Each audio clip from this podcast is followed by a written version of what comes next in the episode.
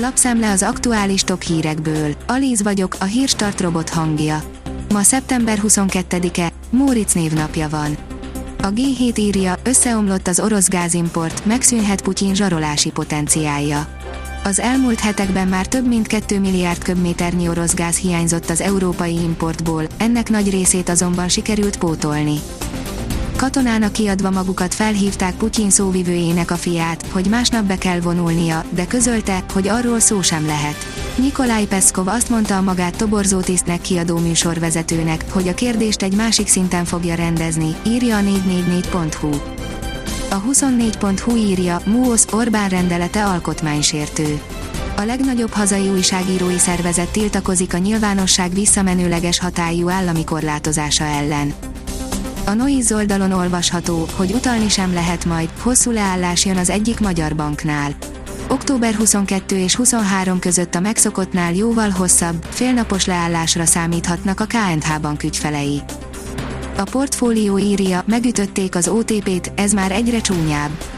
Az augusztusi nagy rallival egyre közelebb került az OTP árfolyama a 10 ezer forinthoz, de ahelyett, hogy folytatódott volna az emelkedés, több hullámban lefordulás jött, az augusztusi csúcsról már 15%-ot esett az árfolyam, ráadásul tegnap egy technikai alakzatból is kiesett, ami nem sok jót jelent. Megfélemlítés, verbális és testi fenyítés, több mint ezer panasz érkezett az Oktatási Jogok Biztosához 2021-ben. Az Oktatási Jogok Biztosának 2021 évi jelentése az elmúlt évekhez hasonlóan a legtöbb panaszt a köznevelésből gyűjtötte be, írja az átlátszó. A kitekintő szerint Törökország megint szembe megy a világgal Törökország monetáris döntéshozói 100 bázispontos kamatcsökkentés mellett döntöttek, ami az egyhetes kamatot 12%-ra csökkentette, annak ellenére, hogy augusztusban a török inflációs ráta 80% fölé emelkedett. A Forbes oldalon olvasható, hogy meghívhatott volna egy pofasörre is, de inkább pofon vágott, Csányi Sándor erősen odaszúrt az államnak. Szegeden gyűlt össze két napra az ország közgazdászainak színejava. Az eseményen Csányi Sándor OTP vezér is felszólalt, az általa kiosztott megjegyzéseket pedig nem tette zsebre a magyar kormány. Csányi Sándor is felszólalt a 60. közgazdász vándorgyűlés csütörtöki napján Szegeden. A Hír TV szerint Szoboszlai már a télen a spanyol élvonalba igazolhat. A Football News 24 információi szerint a Real Sociedadnál nem tettek le a 21 éves játékos szerződtetéséről. Rossz a helyzet, letarolja a diófákat a retteget kártevő, kertészeti növényvédelmi előrejelzés, írja az Agroinform. A szőlőben terjed a szürkepenészes rothadás, az almatermés is bajban van. Az agroinform.hu 2022 évi 38. heti kertészeti növényvédelmi előrejelzése. Csehország tart a Huxittől, még nem tudja, megbüntetnie Magyarországot a korrupcióért.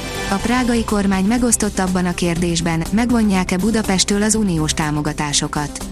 Petr Fiala kabinetje ezért egyelőre kivár, írja a népszava.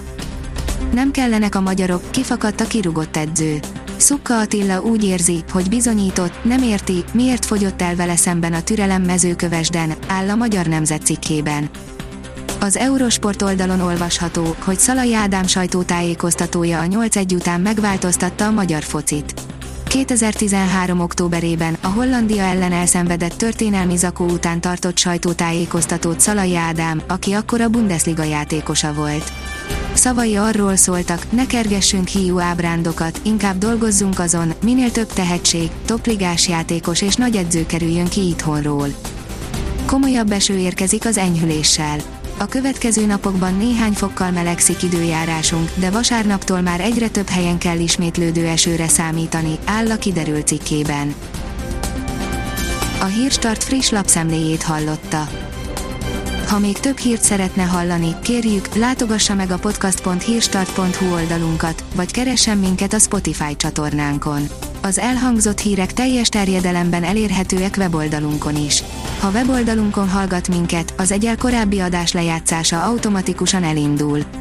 Beállíthatja, hogy az összes korábbi adás, vagy csak az aktuális tematika hírei következzenek. Köszönjük, hogy minket hallgatott!